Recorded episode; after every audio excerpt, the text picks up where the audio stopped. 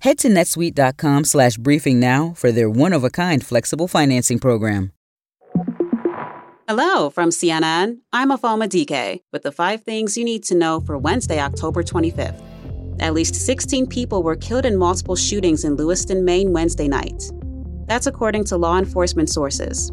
They say 50 to 60 people were also injured, though it's unclear how many were injured by gunfire. A local sheriff said the suspect is still at large. Police say the shootings took place at a restaurant and a bowling alley. And a public information officer said a third shooting occurred at a Walmart distribution center. Maine State Police are encouraging people to shelter in place and lock their doors.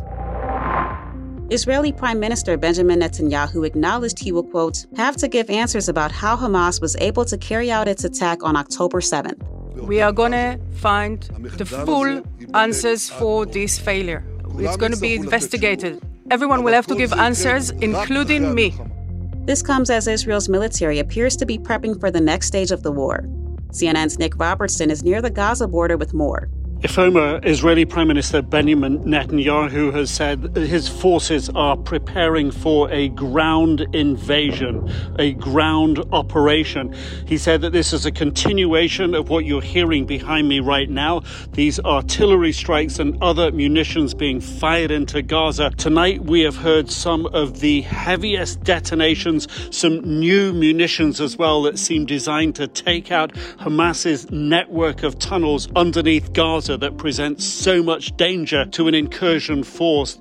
The U.S. has pressed Israel to delay a potential ground invasion to allow for Hamas to release more hostages.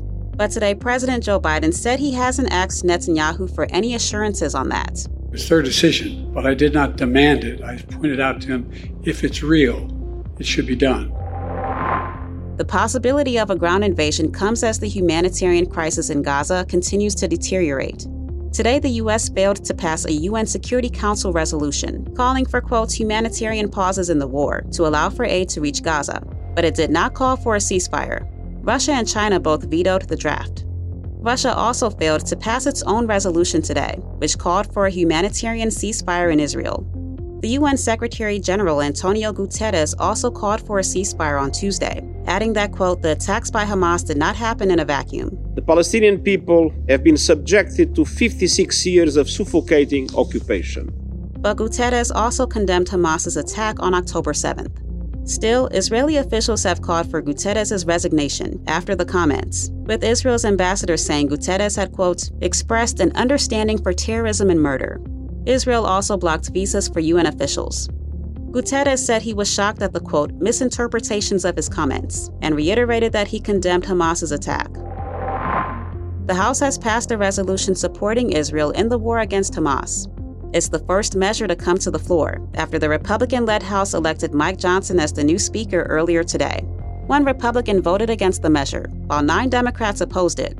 Six other Democrats voted present. Johnson spoke ahead of the vote during a news conference. You're going to see an aggressive schedule in the days and weeks ahead. You're going to see Congress working as hard as it's ever worked, and we are going to deliver for the American people. The White House says President Joe Biden congratulated Johnson while urging Congress to address national security needs and pass a new spending bill by next month's deadline to avoid a government shutdown. Johnson has indicated he'd consider passing a short term funding bill to keep the government running. Coming up, Ford and the UAW come to an agreement. Hey, welcome back. The United Auto Workers Union and Ford have reached a tentative deal. That's according to a person familiar with the matter. It's an important first step in ending the union strike against the big three automakers, which include General Motors and Stellantis. The deal is expected to give UAW members pay increases starting at 25% over the next four and a half years. It also returns a cost of living adjustment to the contract that'll protect workers from rising prices. The deal doesn't go into effect until UAW members at Ford approve it, which could take more than a week. That's a wrap. Join us again at 6 a.m. Eastern. Over 37,000 companies have already made the move to NetSuite. Backed by popular demand, NetSuite has extended its one-of-a-kind flexible financing program for a few more weeks. Head to netsuite.com/briefing. netsuite.com/briefing.